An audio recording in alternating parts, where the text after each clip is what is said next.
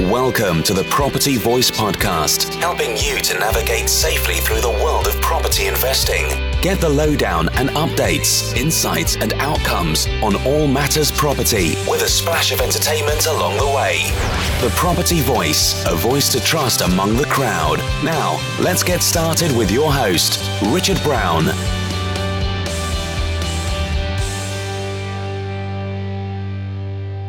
Hello and welcome to another episode of the Property Voice podcast. My name is Richard Brown, and as always, it's a pleasure to have you join me again on the show today.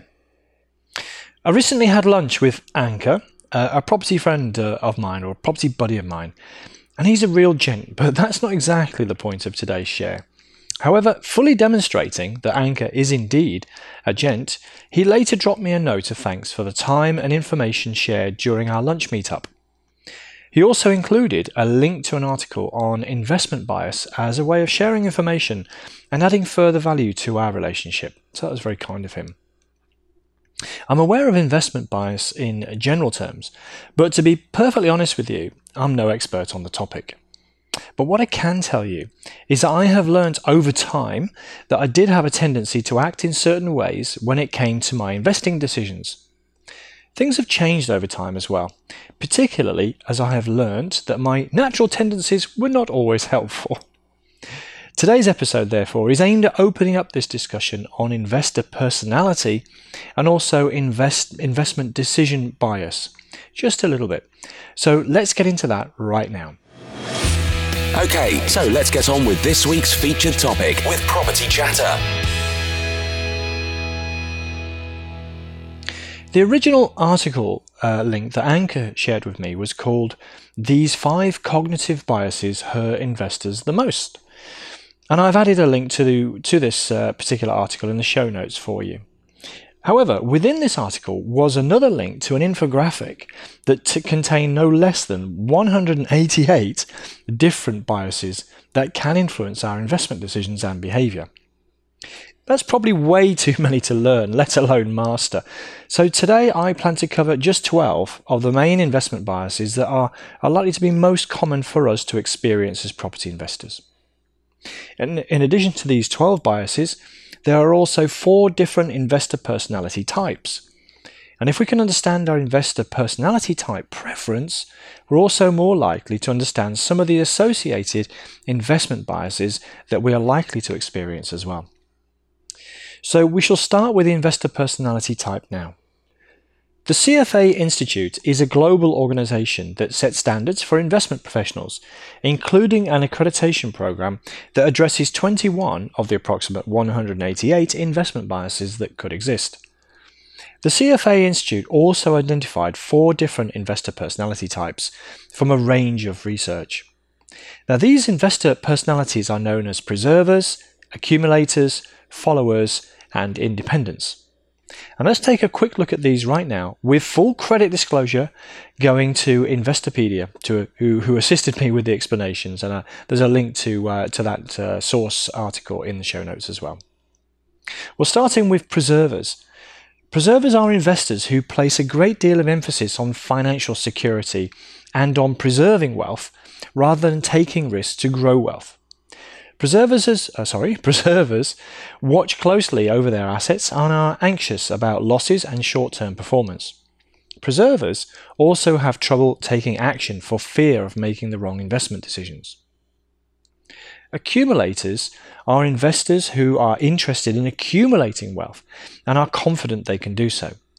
Accumulators tend to want to steer the ship when it comes to making investment decisions. They are risk takers and typically believe that whatever path they choose is the correct one. Accumulators have frequently been successful in prior business endeavors and are confident that they will make inv- uh, successful investors as well. Next up is followers. Followers are investors who tend to follow the lead of their friends and colleagues, a general investing fad, or indeed the status quo, rather than having their own ideas or making their own decisions about investing. Followers may lack interest and indeed or knowledge of the financial markets and their decision making process may lack a long term plan. Finally, we have the independents. Independents are investors who have original ideas about investing and like to be involved in the investment process. Unlike followers, they are very interested in the process of investing and are engaged in the financial markets. Many independents are analytical and critical thinkers, and they trust themselves to make confident and informed decisions, but risk the pitfalls of only following their own research. You might already be able to identify with one of these four investor personality types, having just heard the brief description, description rather there. And if you did, then here are some of the typical investment biases that could accompany these investor pro, uh, personality types. And this is by no means an exhaustive list, so it's just a bit of an insight right now. So, with preservers, they tend to have a heavy focus on short term results at the expense of mid to long term performance. And this could lead to some emotional, knee jerk uh, decisions, such as selling up in a crash out of fear, for example. Preservers can also be investment procrastinators. So if you're taking your time starting off or you fall into a blind panic if house price data shows a downward shift, then this could be you. Accumulators, uh, for accumulators rather, overconfidence is one of the biggest tendencies. They, they may become overconfident in their own ability to pick a winner and or market trends, sometimes leading to getting caught out if the pattern is broken. So if you feel that you're most likely to make the right investment decisions independently of others, sometimes believing others who act differently could be wrong, and also are likely to be to want to heavily, you know, to heavily control the investment process as an active investor, then this could be you. Hint hint, it's a little bit like me. Next we have followers. And for followers, the herd mentality is one of the biggest tendencies. Similar to the preserver, they can follow the masses or a big name into a position without always undertaking their own research. And this is often what happens in the boom and bust cycle, where followers compound the swings in a market, for example. So if you see recent results which gives you either a sense of fear uh, or potential loss and want to sell, or a sense of potential gain and want to buy, or if you tend to think you will do what your family or the big market commentators are doing, then this could be you. Independents, uh, similar to the overconfidence issue for accumulators, is a tendency to use confirmation bias in the case of independents. And this is where we zone into information and data that might support our original preconceived ideas rather than being open to all data sources.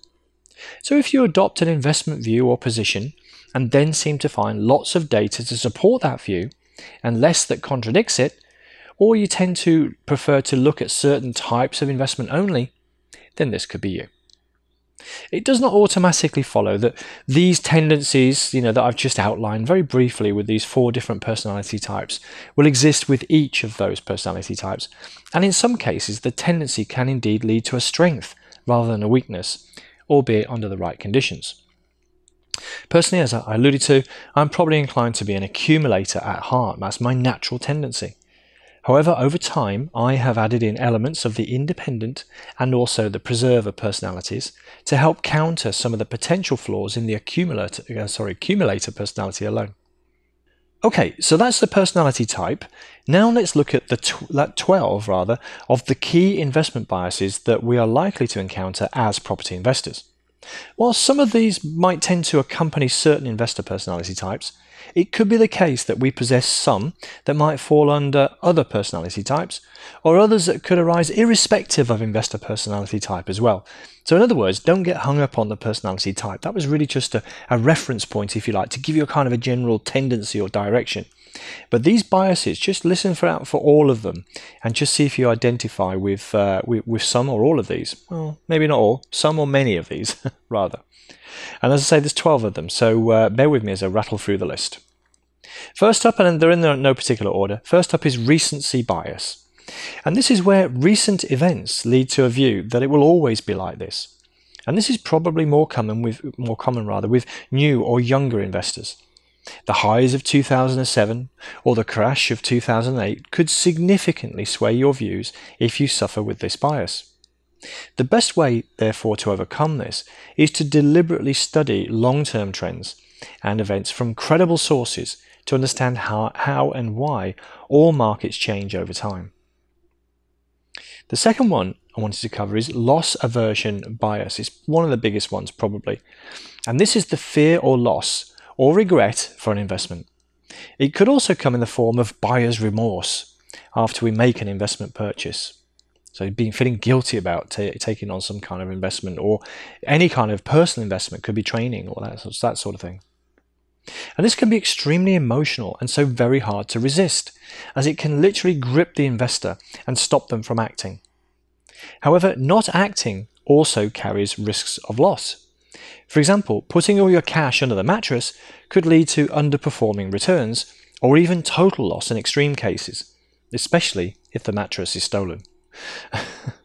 Alternatively, consider if the government seizes certain asset types or currency accounts, as happened in certain developing countries several times historically. The best way to overcome this, therefore, is to have a system of due diligence checks and investment rules to follow, and allow the process to work rather than the emotions. Also, spread your investment portfolio around a little to help dilute any potential losses, which should help mitigate some of that fear at least. And by the way, just a quick aside, there's a book called Feel the Fear and Do It Anyway, um, which, if you suffer in this particular area, you might want to read. The third one I wanted to raise now was the herd mentality. Now, buy low and sell high, as the saying goes, is um, is obviously something that we'd all like to do. But yet the markets, the, you know, the financial markets, the housing markets, they seem to behave almost in the opposite pattern, with people piling in at the top of the market and dumping assets at the bottom, uh, just because everybody else is. The best way to overcome this, therefore, is to do our own research, then resist reviewing our portfolio so frequently. If we limit major portfolio re- reviews to once a year, we can write out potentially 364 daily market updates and cues to act fast with, along with the herd. Of course, if we've got our own investment position and our own set of rules and we, we buy over the long period of time, that can also help here. The fourth one is optimism bias. Do you believe that you have above average intelligence? Are you a good driver? Are you a great lover? Well, most surveys seem to suggest that more people overestimate their capabilities when compared to the average performer. And if you tend to think you are above average in, in many things or some things, then you might just suffer from this overconfidence bias. After all, we can't all be above average, can we? And this suggests that our subjective assessment of our performance is often, often far greater than our objective results. So the best way to avoid this is to measure our investment results in a conventional way and then track the results over time. The numbers don't lie, unless you fudge them, obviously. So do you beat the market averages or not? Number five, self attribution bias. And this is a tendency to take the credit for all the good results, but then transfer the blame to outside events and people for all the bad ones. Results are rarely 100% down to only our own actions. Both good and bad results can also be influenced by timing, luck, regulation, trends, competition, economic factors, and so on. So, a healthy dollop of self modesty and uh, objective assessment over time can help to put things in their correct perspective here. Number six, choice paralysis. And this is where the sheer level of options available can drive us into a state of analysis paralysis, as, I, as the saying goes, such that we end up doing nothing at all. I recently wrote an article for Your Property Network magazine which describes 40 different ways to profit through property. And picking the right one among 40 can be so overwhelming that we, we could end up delaying our investment altogether. The best way to overcome this, therefore, is to set a limit on the research phase. Focus on the top three to five investment strategies and then have a deadline for when we want to start investing, be that with or without having perfect information, which is probably going to be hard for all you perfectionists out there, but um, that's certainly a way to try and overcome that. Number seven, mental accounting. which kind of sounds like a, a, criticism of the accounting profession, but uh, it's not. But I've included this one as it could apply in certain situations, and this is where we attach different perceived value to certain sums of money depending on how it came about. To illustrate, income from employment might come with a higher perceived value than, say, income from a gift, an inheritance, or some other windfall. And as a result, we might be less rigorous with money from one source than from another, depending on how, you know, how we perceive the value. So the easiest way to overcome this is to have set investment criteria, no matter where the funds have come from, in order to neutralize this free money effect. Number eight, confirmation bias. And you'll hear this one mentioned quite a lot in in the shorter lists uh, that could be covered here, along with loss aversion risk. They're two big; these are two big ones. But the best way to illustrate confirmation bias is if you recall when you decided to buy a certain car, a new car. Could be another big purchase, but suddenly you start, if it's a car, suddenly you start to see them everywhere. And that's because you're now conscious of them, and so you actively look for them. And the same tendency can happen with research data and other information collation. Trust me, if you only ever see uh, information fully supporting or alternatively fully undermining an investment case, then you may be suffering from this confirmation bias. The best fix is to force yourself to compile a list of both positive and negative sources of information in the first place. Everything has a balance. But then you can evaluate the list of pluses and minuses, hopefully a little more objectively. Number nine, the narrative fallacy. And this is where there's a tendency to listen to stories or the narrative rather than study hard data. And if you rely purely on the newspapers for your data sources, then you could easily be falling victim of this particular bias. Independent data collation and analysis is harder and it also takes time, but it is also well, well worth doing. One way that I try to avoid this is by having a list of key economic, housing, and financial data compiled every month and sent to me by my assistant. I look at the list every month and I try to make sense of what, is what it is telling me uh, and the trends, rather than all of the propaganda from some news corporation with an agenda to spin. Number 10, endowment bias. And this is almost the opposite of loss aversion bias where we overvalue the assets or investments that we actually hold. And it come from, could come rather from over familiarity or uh, a local, a, de- a deep local level of knowledge, for example. We might have decided that a certain property, location, or strategy is the best for us at some point. But is that still the case with the passage of time? The best way to fix this is to produce objective investment performance data and then track this over time. Couple this with our initial investment criteria, and then when we then we can benchmark our current asset performance against a, an objective set of criteria that we set for ourselves some time before. And then we might might actually then see our assets in a slightly different light as we're tracking them over time. And this is something I do, as I mentioned, on an annual basis. I look at all my investments, and one or two sometimes stick out as maybe not performing as well as they might be. Number 11 is an illusion of control bias. And, and this was one quite familiar to me, in all honesty. It's, it's where we believe that it is better that we are in control of where our money is invested, believing that we will do better than the market average. The fact of the matter is that we cannot control entire markets, economic situations, government policy and regulation, and such things. So it, it can therefore lead to a kind of overconfidence. It's not overconfidence in itself, but it can lead to that kind of thinking. The best way to overcome this with property is by forcing the appreciation, ensuring that we invest with a positive cash flow, and then diversifying our risk. Over time, we can diversify across properties, strategies, geographies, and also other asset classes, not just property. And this at least helps to spread the risk of control bias around a little. By forcing the appreciation, for example, instead of trying to predict capital growth, we do actually regain an element of genuine control as well. So, if you're a bit of a control freak, a little bit like me, then look at forcing the appreciation rather than trying to guess uh, the next market hotspot. That'll probably give, give you a bit of a kick there. The final one I wanted to mention is um, it's not a specific one at all. It's called the bias blind spot. And this is quite simply the situation where we don't know what we don't know. We all have our biases, prejudices, or tendencies, but we might not know what they are in the first place.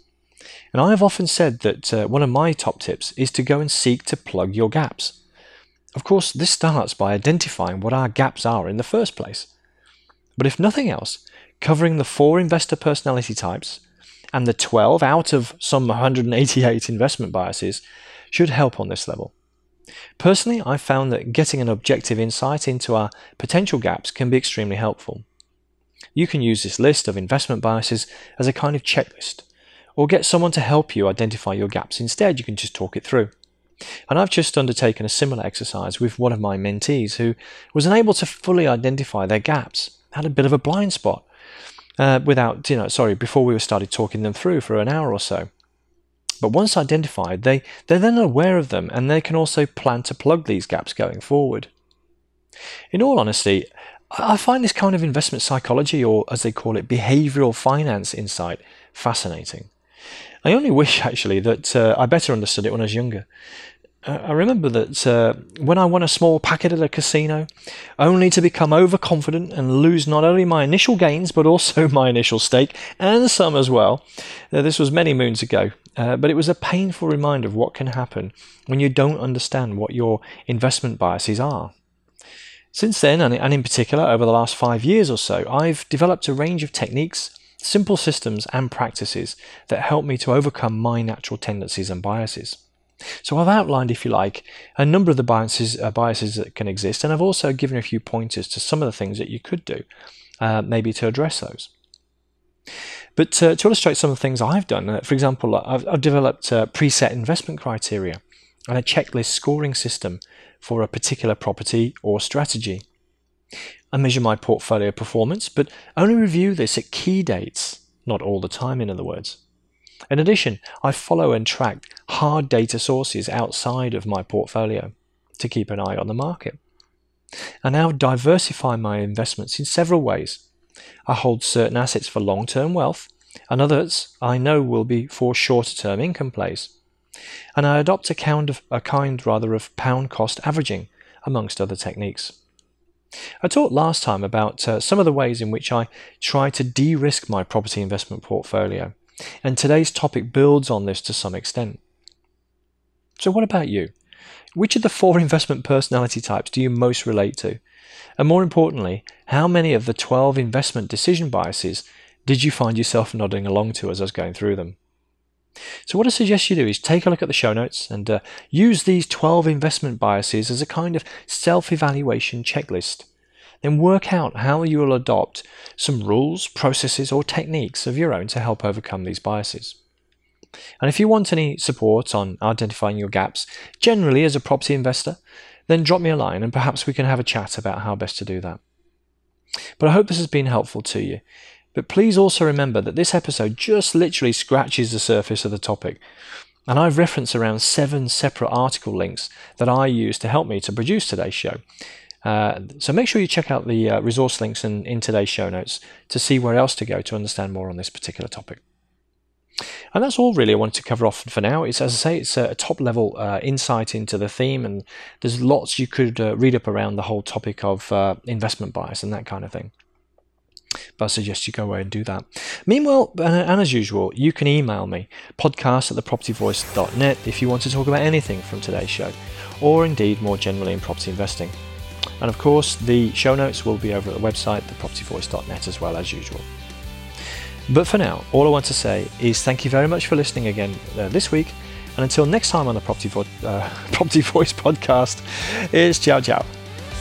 Thank you for listening today. Now head over to thepropertyvoice.net for more inspirational content and get updates through our mailing list. Join us next time on the Property Voice podcast. And if you enjoyed the show, please don't forget to rate us on iTunes.